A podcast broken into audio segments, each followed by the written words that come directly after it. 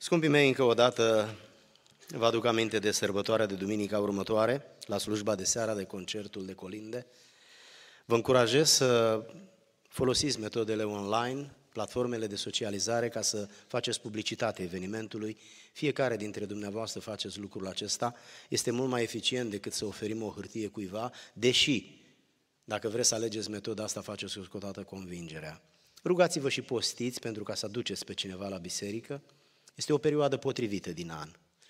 De asemenea, nu uitați că după serviciu ne vom întâlni cu oamenii aceștia la masă, dar pentru asta trebuie să înscrieți. Până marți îi puteți trimite un text mesaj surorii Adriana în legătură cu lucrul acesta.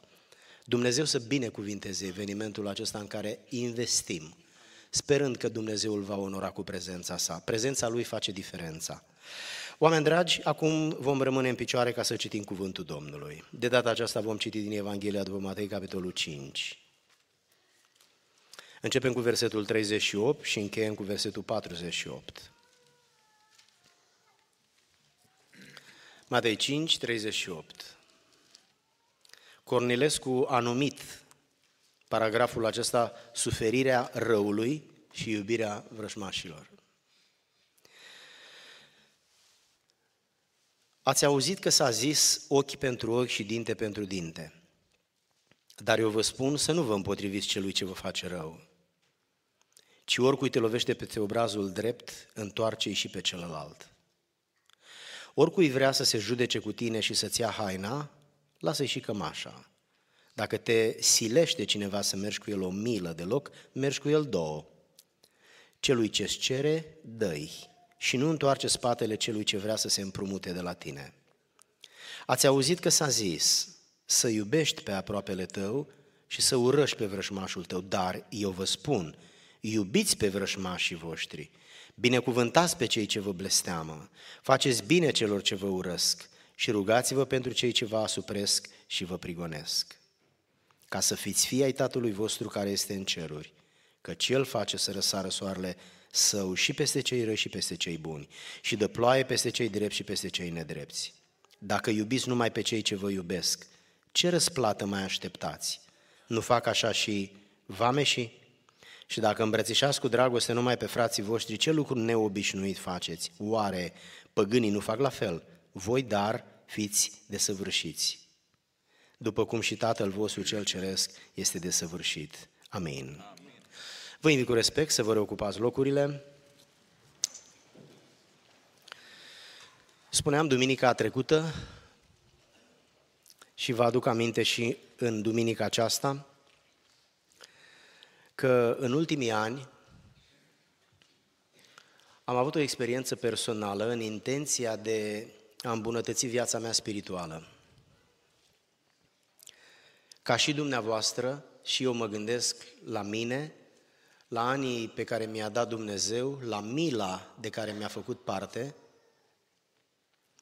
și conștientizând defectele, slăbiciunile pe care le am în viața personală, în viața de familie, în viața socială, mă rog lui Dumnezeu să mă ajute și să sfințească pe deplin sufletul meu. În lupta aceasta a sufletului, am conștientizat faptul că a fi sfânt este o chestiune foarte subiectivă și relativă, flexibilă. Și atunci am încercat să găsesc în cuvântul lui Dumnezeu o stare de fapt care să se constituie într-o dovadă a sfințeniei. Și am găsit smerenia ca pe una dintre consecințele sfințirii. Un om nu poate fi mai sfânt decât este smerit. Așa că mândrii n-au nicio șansă. Nici aroganții, nici infatuații. Cine este un om sfânt, una dintre ferestrele prin care se va vedea sfințenia este smerenia. Hristos a fost merit. Apostolii au fost meriți. Pavel a fost unul dintre cei mai proeminenți bărbați ai timpului lui, un superdotat, un membru al Parlamentului religios al țării și după ce s-a convertit, nu-l mai poți recunoaște. are o blândețe, deși vorbește cu autoritate și este ferm. Are o bunătate și vorbește de faptul că a fost bătut, că a fost nedreptățit și că nu s-a luptat pentru a-și impune dreptatea. Și exemplele acestor oameni ne lovesc ca o palmă peste obraz. De aceea am încercat duminica trecută, atât cât poate să reușească un om vorbind câteva zeci de minute, să pună în evidență faptul că smerenia este dovada sfințeniei noastre. Dacă încă nervii se mai impun și ne transformă în niște persoane dificile, răutăcioase, răzbunătoare, violente chiar și mai ales dincolo de spațiu public, mă refer acum la familie și acolo unde putem răbufni, atunci sfințenia noastră este destul de șubredă. Șubredă înseamnă ceva foarte slab. Asta am încercat să fac data trecută și în seara aceasta o să reiau puțin gândul ăsta și o să mai spun câteva lucruri ca un fel de aducere aminte. O să spun trei lucruri în legătură cu treaba asta și primul dintre ele este să spun că din punct de vedere al smereniei oamenii se împart în două categorii. Hristos spunea lucrul acesta în Matei capitolul 23. Orice om care se va înălța va fi smerit. Însă oricine se va smeri singur va fi înălțat. Din punct de vedere al smereniei, oamenii se împart în două categorii. Și diatezele, activă și pasivă, fac diferența între aceste două feluri de a te smeri. Unii se smeresc singuri, pentru că starea de sfințenie în care au ajuns le creează oportunitatea înțelegerii și trăirii în manieră de smerenie, de umilință, de modestie. Dar cei care nu se smeresc vor fi smeriți. De smerenie nu scapă nimeni. Ea va fi liber aleasă sau impusă. Însă între acestea două alternative există o diferență ca de la cer la pământ. Al doilea lucru pe care vreau să vi-l amintesc este că pasajul din Vechiul Testament pe care noi îl evocăm uneori ca pe o metodă de trezire spirituală are patru condiții, dar prima dintre ele nu e nici rugăciunea, nu este nici căutarea feței lui Dumnezeu și nu e nici a te abate de la căile rele, ci este smerenia. Vă aduceți aminte de 2 Cronici 7 cu 14? Dacă poporul meu, peste care este chemat numele meu, se va smeri, smerenia este prioritară în raport cu rugăciunea. Că de rugat se roagă toți oamenii religioși, dar de smerit nu se smeresc toți oamenii religioși. Este adevărat sau nu este adevărat? Doamne, Doamne, spune toată lumea că nu te doare gura și ți-a două secunde.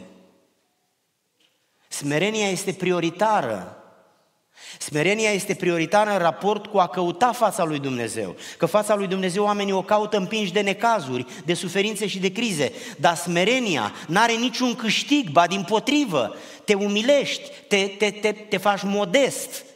Din potrivă, te comporți ca și cum ai pierdut, exact cum a făcut Domnul Isus. Când a murit, a murit ca un falimentar.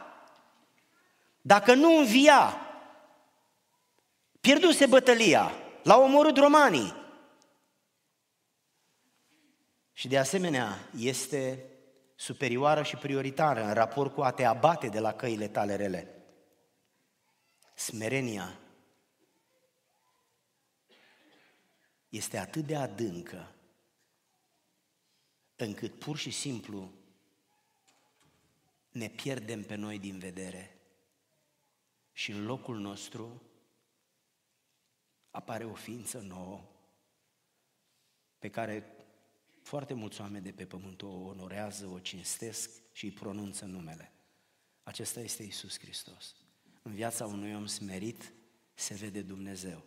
În viața unui om mândru și arogant se vede El, valorile Lui, realizările Lui, competențele Lui, așteptările lui, pretențiile lui, mustrările lui, aroganța lui și așa mai departe. Să fii religios nu implică să fii smerit, dar să fii născut din nou și sfânt, în primul rând implică să fii un om smerit. Trebuie să conștientizăm puterea priorității. În primul rând se va smeri. Smerenia este esențială. Și al treilea lucru pe care vreau să-l spun ca o evocare a titlului de data trecută este faptul că smerenia este în contrast absolut cu mândria. Din mândrie, diavolul a căzut și s-a transformat într-un înger de întuneric. Uitați-vă, vă rog frumos, la aceste două coloane. Smerenia presupune acceptare, în timp ce mândria folosește îndreptățirea. Eu nu e adevărat, am argumente pentru ce am făcut. Întotdeauna mândria se îndreptățește, smerenia nu se îndreptățește niciodată. Nu are nevoie să se îndreptățească. De ce? Pentru că ea acceptă. Uitați-vă la Domnul Isus. Uitați-vă la Pavel, uitați-vă la apostoli. Mai mult de atât, smerenia are bunătate, în timp ce mândria este critică. Este critică, dar nu e vorba de o critică constructivă, care ridică, care îmbunătățește, ci e vorba de un criticism care vine din invidie și concurență, care are rolul să jefuiască, să pună la pământ. Uitați-vă la smerenie care implică modestie și priviți la mândria care se laudă nu-i mai ajunge timpul să se laude. Rețelele de socializare pline de laudă, mustesc de laudă. De la poșete până la ce vreți dumneavoastră. Este o expunere ieșită din comun. Asta e singur, astea sunt singurele lucruri pe care le mai avem. Și ne mai lăudăm cu ce avem. Este așa de trist să vezi două miliarde de creștini că nu mai au cu ce să se laude decât cu lucruri decât cu lucruri pentru care muncesc și ziua și noaptea. Oare ăsta este viitorul nostru? Oare nu mai avem nimic la noi, asupra noastră, decât niște lucruri scumpe cu care vrem să ne etalăm în fața altora? Dacă asta este smerenie, atunci smerenia este înțelegătoare, Ați întâlnit vreodată o persoană înțelegătoare? Nu e așa că v-a umilit faptul că a avut înțelegere și bunătate și toleranță? Am întâlnit nu de mult un om care m-a înțeles într-o manieră în care mă făcea să, să nu știu, simțeam că nu pot să plec și trebuie să-i mai mulțumesc încă o dată, dar deveneam ridicol să-i mulțumesc de 10 ori. A dat dovadă de o atitudine de înțelegere, parcă era mama mea sau tatăl meu. Un om cu o inimă de înger.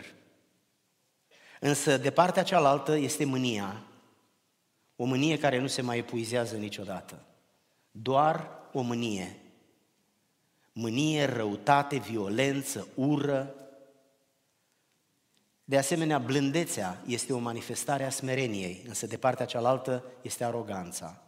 Putem să mergem în paralel cu foarte multe exemple, punând în antiteză aceste două valențe de extremă, dar nu este necesar, pentru că noi citim Scriptura și înțelegem despre ce este vorba. Ce am vrut să pun în evidență este următorul lucru. Un om sfânt va fi smerit. Dacă nu e smerit, adio sfințenie.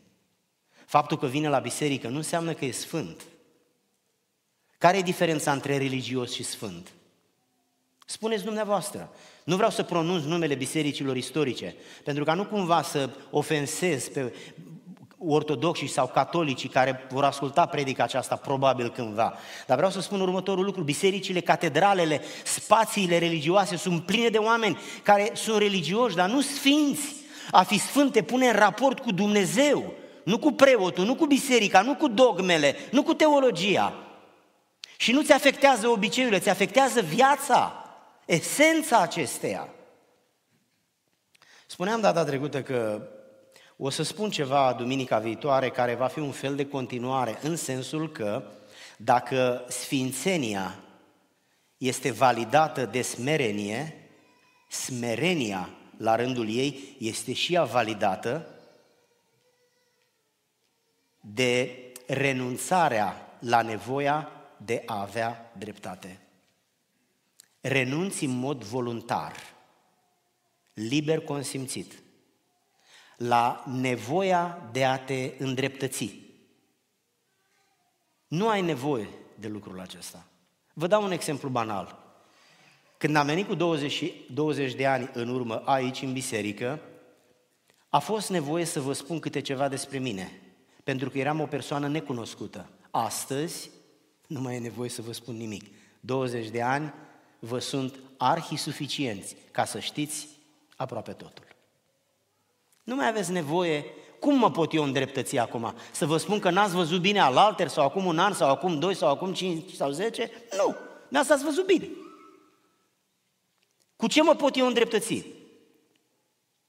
Sau cât de caragios aș fi dacă aș încerca să fac lucrul acesta? Dar ce ar fi să încerc și următoarea metodă, care vine din smerenie, iar smerenia vine din sfințenie? Să renunț la nevoia de a mă apăra. Dacă sunt sfânt, nu trebuie să mă apăr, că lucrul acesta va fi vizibil. Dacă sunt cinstit, nu trebuie să mă apăr, pentru că lucrul acesta va fi cunoscut. Dacă voi fi punctual, sau mă rog, pot să dau alte exemple, nu trebuie să mă apăr, pentru că lucrul acesta este cunoscut.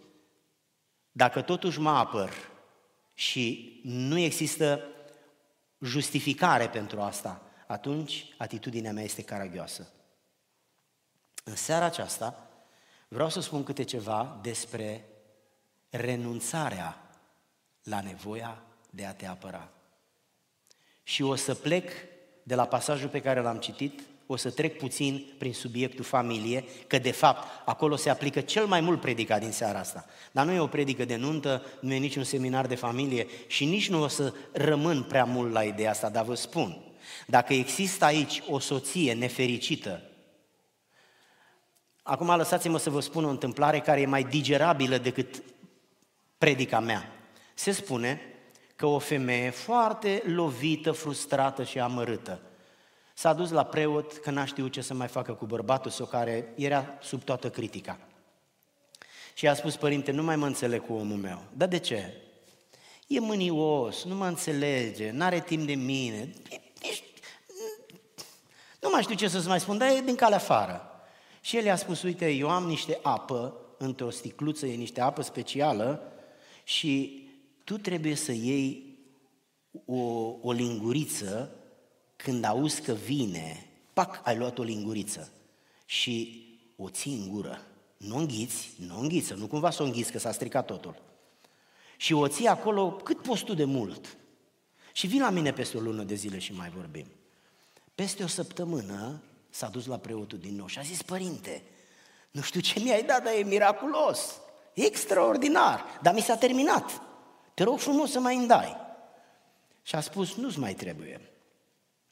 Du-te acasă, ia orice apă, o linguriță, țină în gură până când se culcă bărbatul și o să fie bine. Acum, nu cred că doar femeile trebuie să țină apă în gură, aceasta este doar o întâmplare, cred că e o fabulă, nu cred că e adevărată, dar probabil că e și adevărată. Ideea este următoarea. Știți ce a făcut femeia asta? A renunțat la nevoia de a se mai apăra. Că nu mai avea cu ce. Instrumentul de vorbit era încuiat. Nu putea să mai vorbească. Dacă eu ajung acasă și Carmen e mânioasă și eu tac din gură, mânia îi trece într-o secundă. Dacă eu încerc să mă apăr, a, atunci se aprinde focul, iese prin acoperiș. Dacă aici este o femeie care, o soră, o soție, care nu e fericită în familie, luați sticluța asta imaginar acasă și luați câte o linguriță în fiecare seară și dacă peste o săptămână nu se întâmplă nimic, să mă așteptați la sfârșitul predicii și să-mi spuneți că nu s-a întâmplat nimic.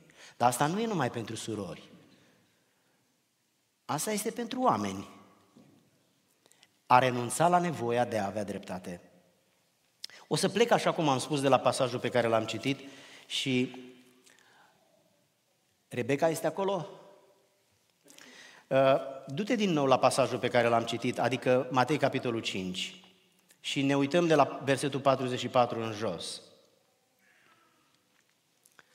iubiți pe vrăjmașii voștri. În Vechiul Testament era iubiți pe frați și urâți pe vrăjmași. Biblia spune, iubiți pe vrăjmași ca pe frați. Acum, poate să ajungă un bărbat mai rău decât un vrăjmaș? Nu. Atunci iubește-l. Vei spune, dar nu pot. Pavel spune, pot tot un Hristos care mă întărește. Ce putere a fost peste Pavel și nu este peste noi? Nu, nu este vorba de nu pot. Este vorba că nu m-am disciplinat să pot. Nu m-am disciplinat să pot. Vreți să mă credeți că astăzi pot să fac lucruri pe care altă dată nu le puteam face? Și știți cum am reușit să le fac? Rugându-mă Domnului dimineața și disciplinându-mă în timpul zilei până seara. Omul este în stare să se disciplineze cu ajutorul lui Dumnezeu în foarte multe aspecte ale vieții și se va mira că el reușește să facă lucruri care erau așa de departe de capacitatea lui altă dată. Aceasta spune Dumnezeu. Lasă pasajul pe scrin, te rog. Iubiți pe vrăjmașii voștri. Ce înseamnă asta? Renunț la nevoia de a-l critica, de a-i reproșa, de a-i spune ești un prăpădit, mai mințit, mai furat, renunț la treburile astea, renunț și îl iubesc. Adică, cum îl iubesc? Nu-i mai spun nimic din ce a făcut. Nu-i mai spun nimic din ce a făcut. Când eu m-am pocăit, Dumnezeu nu mai mi-a spus nimic din ce am făcut.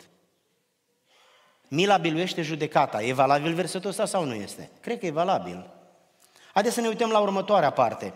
Binecuvântați pe cei ce vă blesteamă. Binecuvântați pe cei ce vă blesteamă. Ați observat cât de șifonabil am devenit noi, fără să ne blesteme nimeni, lucruri foarte nebăgate în seamă. Domne, ne ofensăm. Să nu mai predici de iad, că mă dor urechile. Serios? De ce fel de urechi ai? Nepocăite? Cum să te doară urechile dacă citesc din cuvântul Domnului? Am devenit foarte șifonabili. Tendința de secularizare este foarte profundă. Nu mai simțim cu limbajul lui Dumnezeu. Vrem un limbaj impus de moda timpului. Observați cum ne tratează ideologia contemporană, toată lumea e în depresie. Domnule, zici că toată lumea e operată. O miliarde de oameni, nimeni nu mai e bun de nimic.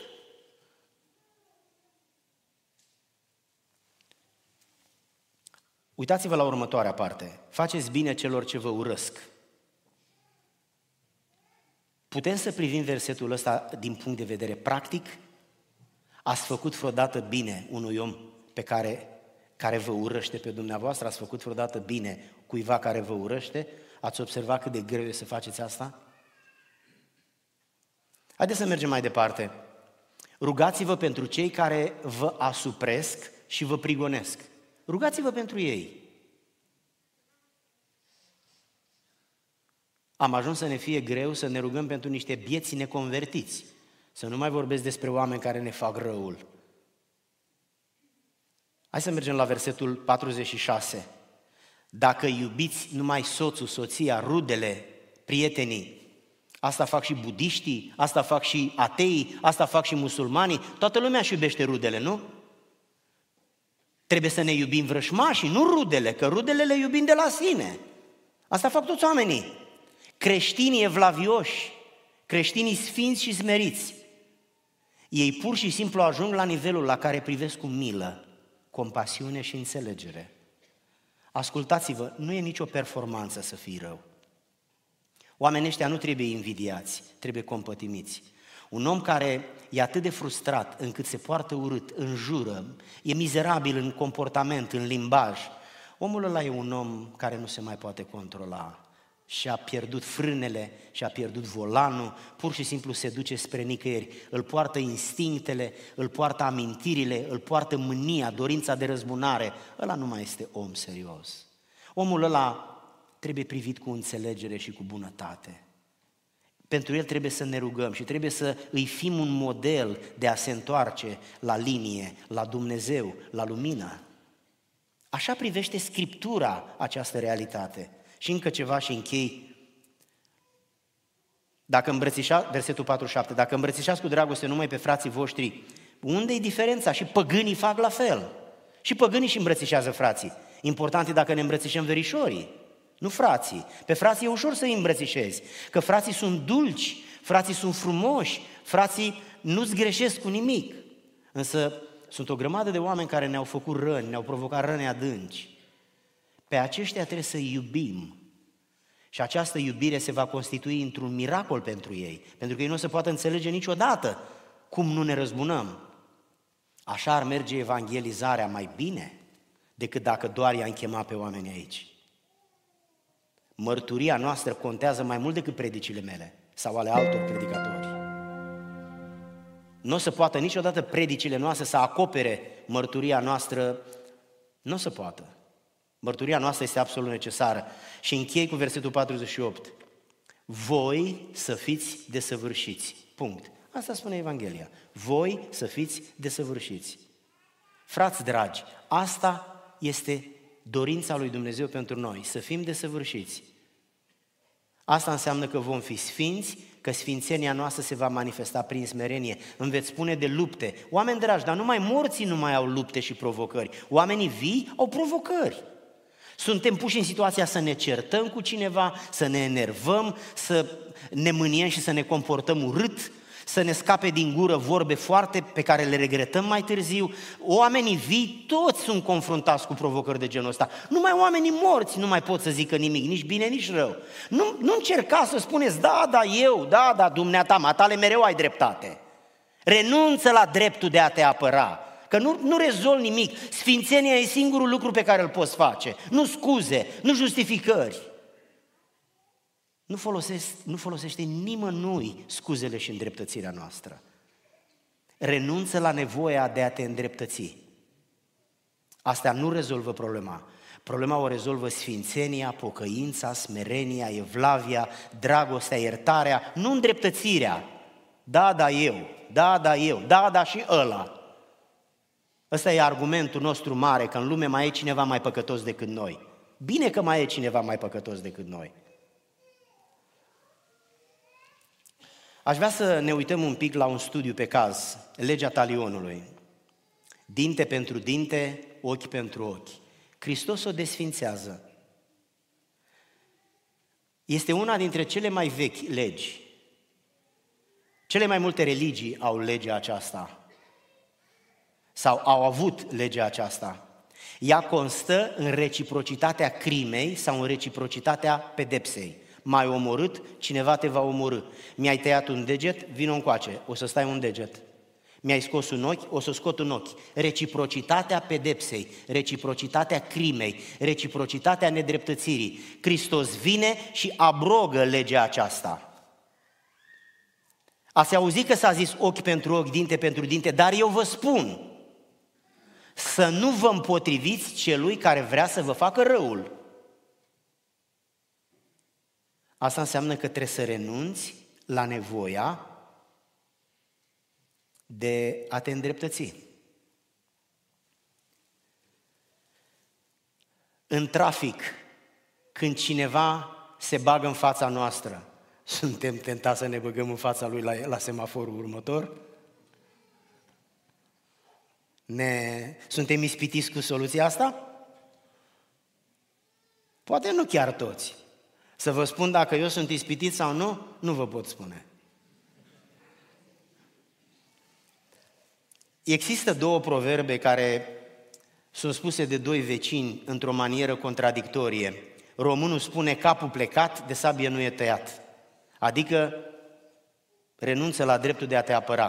Turcii, prietenii noștri bogați, spun așa, capul plecat merită tăiat. Eu acum vă întreb, românii au dreptate sau turcii au dreptate? Cum au ajuns două popoare aproape vecine să spună două lucruri contradictorii? Românul spune, apleacă-ți capul că o să ieși bine, smerește-te.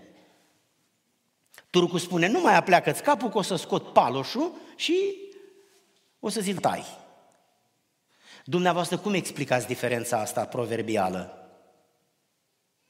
Păi, haideți să întotdeauna răspunsul este în istorie. Românul a fost bătut de toată lumea. L-au bătut rușii, bulgarii, turcii, austriecii, ungurii. Toată lumea i-a bătut pe români. Un popor mic, aflați la o intersecție mare. Toți s-au împiedicat de ei. Turcii a bătut pe toată lumea. Ăștia au fost bătăușii Observați cum gândesc ei. Dacă și-a plecat cineva capul, da el. Uitați-vă cum, cum gândește o slugă, cineva care s-a obișnuit să fie pe locul 2, cineva care tot timpul a avut stăpân, capul plecat, sabia nu-l taie. Și a avut dreptate. Dacă erai român și mai ales locuiai unde a fost pașalăc turcesc foarte mulți ani, în Giurgiu să zicem, era acolo nepotul lui Baiazid cu paloșul și cu ienicerii. Acolo dacă ridicai capul, încurcai, dar dacă stăteai cu minte, poate scăpai. E și așa a luat naștere, capul plecat, sabia nu-l taie. Dar la turci, la stăpâni, nu funcționează treaba asta, funcționează invers. Însă, dincolo de turci și de români, ce spune Scriptura? Renunțând la nevoia de a avea dreptate, nevoia de a avea dreptate este o nevoie comună. Eu am început să, să practic lucrul ăsta de câțiva ani. Și este foarte greu, mai ales pentru, cred că e mai greu pentru bărbați, că bărbații Bărbații au nevoie de respect. Și atunci când ei tac ceea ce fac, ei refuză respectul de a spune, de a se apăra. Pentru femei, de asemenea, este greu că ele sunt obișnuite să vorbească și să spună ce simt. Cred că pentru oameni este greu, dar în general Nevoia de a avea dreptate este o nevoie comună a tuturor oamenilor. Mai mult de atât, lupta cuiva pentru a demonstra că are dreptate pare o luptă pentru adevăr. Cineva s-ar putea să spună, dar tu vrei să spui acum că eu trebuie să tac și dacă tac, cine mă apără? Nu-i normal să spun care este adevărul? Ba da, sigur, e normal să spui care e adevărul. Dar de câte ori ai de gând să spui care e adevărul? Și după ce spui odată și informezi, ce o să faci? Nu cumva o să-l repeți? Și după ce o să-l repeți, nu e așa că te faci roșu la față. Și după ce te faci roșu la față, nu e așa că ți se umflă venele de la gât. Și după ce ți se umflă venele de la gât, nu e așa că ridici tonul. Și după ce ridici tonul, nu e așa că strici mărturia. Cui folosește treaba asta? Pe cine convingi? Dacă dumneata ții cu steaua, așa la cu dinamo, crezi că o să-l faci stelist peste noapte? Nu. Crezi că dacă ții cu Trump și ălaltul cu Dabin, cu, cu Biden, o să-l faci trampist pe ăsta? Nu, ăla moare și moare cu Biden în cap. Este necesar să trăim adevărul. Este necesar să spunem adevărul. Însă nu este necesar să credem că avem întotdeauna dreptate și nici să convingem pe cineva cu dreptatea noastră. Nu este necesar. Este necesar să știm adevărul, e necesar să trăim, să spunem adevărul, dar nu este necesar să credem că întotdeauna avem dreptate, deși tare suntem ispiti să credem asta. Încă ceva.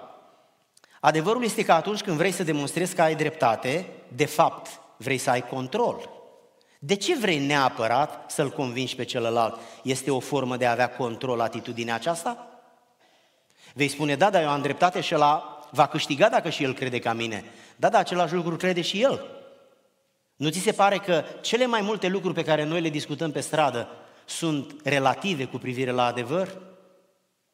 Noi să știți că există o capitală a religiei la Ierusalim, una există la Vatican, una există la Constantinopol, una există la Mecca, mai pot să înșir câteva. Care e adevărul? Și am dat un exemplu poate cel mai nepotrivit dintre ele, pentru că noi știm care e adevărul cu privire la asta. Dar gândiți-vă la politică, gândiți-vă la sport, gândiți-vă la o grămadă de lucruri unde adevărul este așa și pe dincolo. Dar noi ne luptăm și ne pierdem timpul pentru că încercăm să ne impunem, de fapt fără să ne dăm seama, noi încercăm să controlăm. Când nu, te, când nu te validează performanțele pe care le ai, stilul de, via- de viață, nivelul la care ai ajuns, când nu te validează lucrurile acestea, când nu te validează nici alții, alți oameni care te cunosc, atunci vei cădea în capcana să te validezi singur și atunci vei încerca să te impui, vei încerca să convingi, vei încerca să te lupți pentru ca să demonstrezi că ai dreptate. De fapt, când ai cea mai puțină dreptate, este nevoie să-ți aperi dreptatea. Pentru că atunci când ai dreptate, nu e deloc nevoie să ți-o aperi. Trebuie să numai să lași timpul să treacă și dacă ai dreptate, lucrul acesta se va vedea. Nikita Stănescu spunea că în familie, în dragoste, cine vrea întotdeauna să aibă dreptate, rămâne singur. Asta ca să revin puțin la subiectul pe care l-am deschis puțin mai devreme. A trecut și el prin viață, a fost un poet, a fost un om de litere. El a constatat că în viața de familie, când vrei întotdeauna să ai dreptate, vei rămâne singur. Sunt bărbați rigizi care întotdeauna vor să aibă dreptate, sunt femei, uh, nu știu ce adjectiv să găsesc ca să fie bine, Probabil că e suficient dacă spun femei, care vor timpul, tot timpul să aibă dreptate. Nu e așa că există riscul să rămâne singur? Singură? Cum poate un om să aibă totdeauna dreptate? Adică cum te-ai căsătorit cu cineva care nu poate niciodată să aibă dreptate? Chiar așa n-ai reușit să-ți găsești pe cineva pe măsură? Este bine să avem dreptate, însă nu este bine să ne luptăm pentru dreptate. Întreb, dacă tot timpul ne luptăm cu soția, unde o să ajungem? Dacă tot timpul ne luptăm cu soțul, dacă tot timpul ne luptăm cu copiii, nici nu intră bine pe ușă, că iar e cel mai rău copil din adunare, iar e cel mai rău copil din școală. Păi, în general, copiii seamănă cu părinții. Asta nu înseamnă că seamănă întotdeauna și la orice, dar în general, dacă seamănă cu cineva, cam cu părinții seamănă. Unde ajungi într-o relație dacă tot timpul ai dreptate? Tot timpul ai dreptate, dar devii sufocant, devii greu de acceptat. Trebuie să acceptăm faptul că dreptatea noastră, așa cum spuneam, de foarte multe ori este subiectivă. Adevărul este că unii oameni sunt dispuși uneori să renunțe la o relație decât de la dreptatea lor. Rigiditatea este o mare problemă într-o relație. Încăpățânarea de a crede că întotdeauna ai dreptate și te cerți pentru nimic. Scumpii mei, sunt lucruri pentru care trebuie să ne luptăm. Dar foarte multe lucruri pentru care noi ne luptăm, n-ar trebui să ne luptăm, că nu merită. Astea sunt războaie pe care nici nu se merită să le câștigăm. Dar avem ambiția asta, probabil am dobândit-o în copilărie, din problemele familiei părinților noștri, când ne-am obișnuit să ne certăm pentru nimic, doar pentru a ne valida că am reușit să avem dreptate și să-l mai punem o dată jos pe ăla sau pe aia. Oameni buni, asta nu este o atitudine care vine din sfințenie. Asta este un duc de ceartă. Asta este o dorință de control. Asta este o frustrare, un complex de inferioritate care s-a cuibărit în mintea cuiva și de care omul încearcă să fugă. Și fiecare bătălie pierdută validează că nu are valoare, iar fiecare bătălie câștigată în sfârșit îl mai, îi, mai, îi mai ridică punctajul, mai ridică sondajele. Una dintre libertățile oamenilor este libertatea de a alege propria atitudine. Este libertatea de a alege să renunți la dreptul de a te apăra. Nu am nevoie să vă conving că sunt mai bun decât m-ați văzut în ultimii 20 de ani. Cum m-ați văzut dumneavoastră în ultimii 20 de ani, așa sunt în afara faptului că cineva are o problemă personală cu mine și mă vede mai alb decât sunt. Asta e cu totul altceva. Dar la modul general, când trăiești cu un om 20 de ani, cam poți să-ți dai seama ce fel de om este. Detaliile le cunoaște Dumnezeu, dar la modul general. Sunt sute și mii de ore când noi am stat împreună, frați și surori. Aș vrea să mă apropii de încheiere spunându-vă faptul că un om puternic își arată măreția nu pedepsind, nu criticând, nu înjosind, nu țipând și nu comportându-se urât.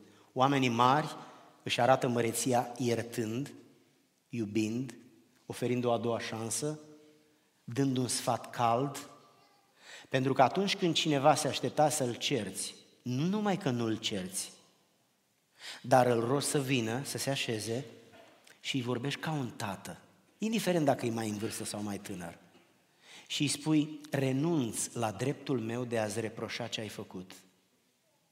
Pentru că nu mi-ar folosi la nimic. Vreau să avem o altă discuție. Vreau să înțelegi că nu te duci bine pe drumul ăsta și trebuie să te oprești. Vreau să devenim prieteni, vreau să te ajut, vreau să mă rog pentru tine, vreau să cunoști dragostea Domnului. O abordare de genul ăsta Indiferent ce va face omul, oricum îl va pune puternic pe gânduri. Bunătatea deschide inima. Mila elimină critica reproșurile, judecata. Așa ne-a câștigat Hristos. Oameni dragi, uitați-vă în istoria bisericii. Uitați-vă la Mântuitorul care a inventat creștinismul. Uitați-vă la apostoli. Uitați-vă la sfinți și o să vedeți că lucrurile în care au excelat ei a fost sfințenia, cu valențele care o manifestă. În lucrurile în care ați ajuns la ace- de aceeași părere, să umblați la fel, spune Filipeni în capitolul 3, Pavel în Filipeni, capitolul 3, versetul 16. Adevărata noastră problemă este problema eului. Aceasta este partea din noi, ăsta este un mecanism psihologic care gestionează fenomenul acesta, ego. Acesta se ocupă cu această tendință de a se lupta, de a se îndreptăți, de a rezista, de a trece peste. Vrem să avem dreptate uneori, tocmai datorită acestui mecanism. Poate că avem tot felul de experiențe care au generat un automatism comportamental care se manifestă fără să ne dăm seama. Atunci când oamenii încearcă să demonstreze că ei au dreptate și ceilalți greșesc, aceasta este o atitudine a eului. Dacă am fi cinstiți și am vrea să îndreptăm pe cineva, am atacat problema, nu persoana.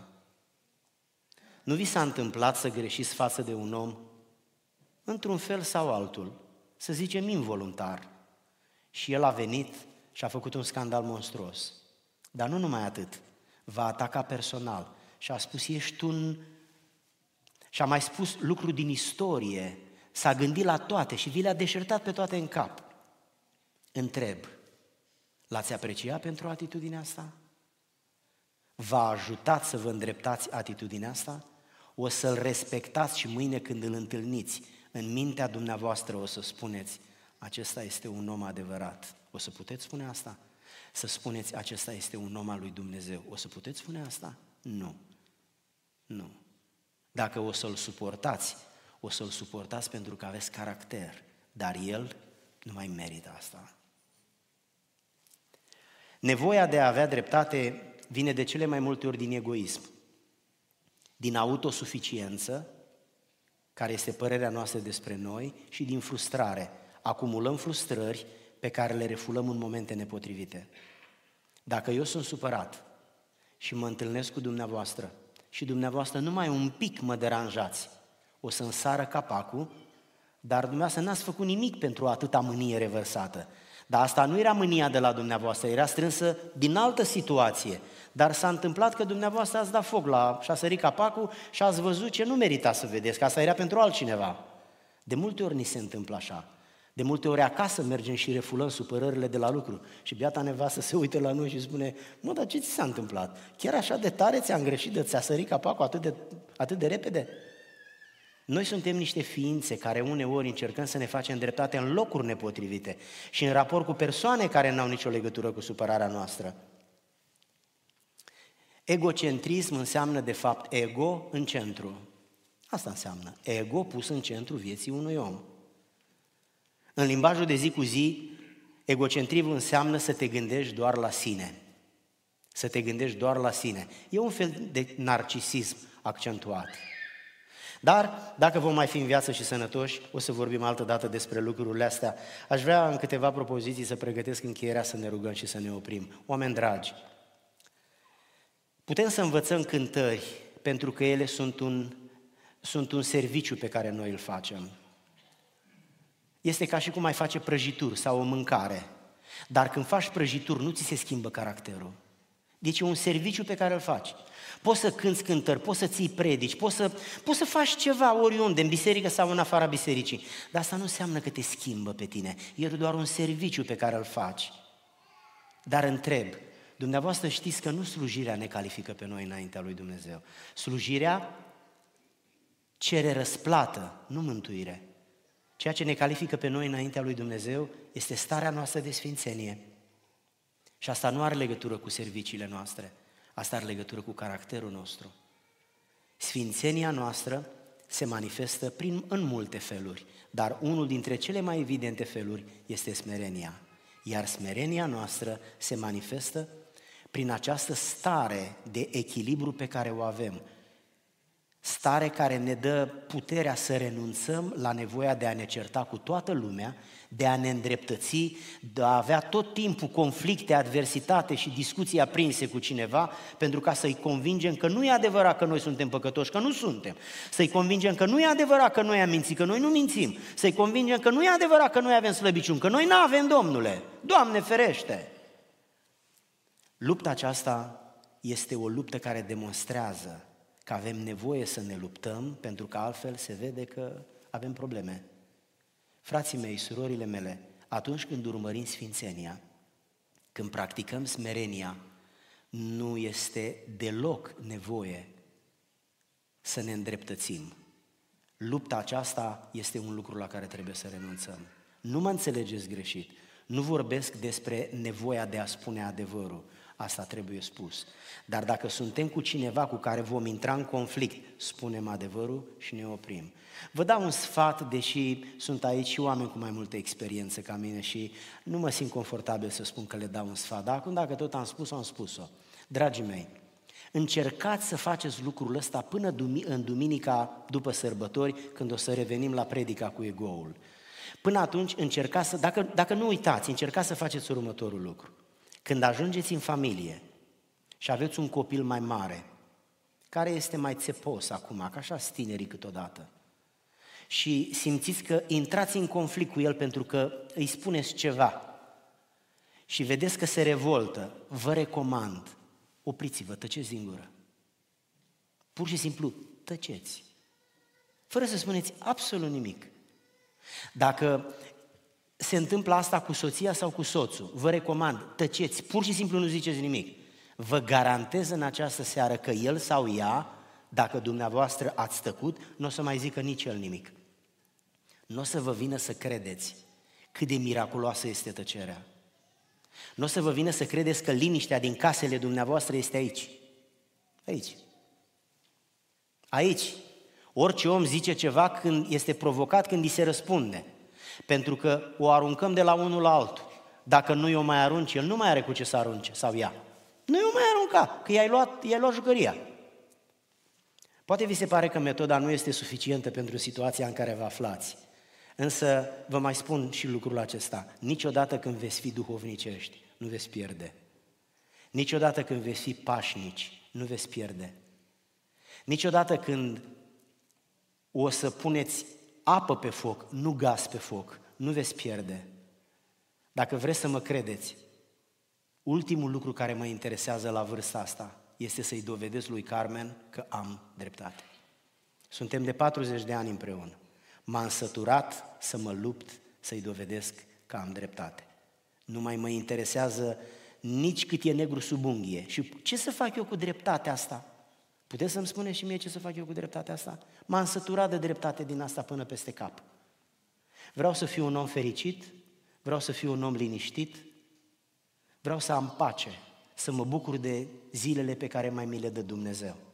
Ne cunoaștem suficient de bine de 40 de ani dacă e nevoie să-i spun o informație pe care nu o știe, eu spun. Și dacă e nevoie să avem o discuție asupra la informația asta, eu nu vreau să am o astfel de discuție. N-am pentru ce. I-am spus, am informat-o, acum știe, face ce vrea cu ce i-am spus. Ce rost are să-i spun că e adevăr, adevărat adevărul meu și că nu e adevărat adevărul ei? Eu nu mai fac așa ceva. Pentru că m-am convins că nu are rost pentru următorii 500 de ani. Eu am argumente să discut cu ea și are argumente să discută cu mine. Eu nu mai mă joc jocul ăsta. Niciodată. Pentru că nu este folositor. Am informat-o și am încheiat discuția. Ceea ce este surprinzător că dacă ea se oprește, eu mă opresc automat, că noi vorbi singur. Dacă eu mă opresc, ea se oprește automat. Nu vreau să vă supăr, dar vă mai spun încă o dată. Încercați lucrul ăsta. Și dacă nu o să funcționeze, vă rog frumos să mă opriți când se termină biserica. Haideți să stăm înaintea Domnului și să ne gândim la faptul că minunea stă în inima noastră. Inclusiv la pacea din familie, ne ridicăm să ne rugăm, inclusiv la pacea din familie, inclusiv la pacea cu rudele, inclusiv la pacea cu frații, inclusiv la orice fel de pace din relațiile umane. Dacă ne pasă doar de dreptatea noastră, vom trăi în conflict cu toată lumea. Dacă vom vrea pace, liniște și fericire, vom spune adevărul și ne vom opri, pentru că fiecare om are dreptul să accepte sau să respingă adevărul. Ăsta este dreptul lui sau al ei, indiferent de cine e vorba, de la soția mea până la o persoană pe care n-am văzut-o niciodată. Ne rugăm Domnului, Dumnezeu să ne asculte.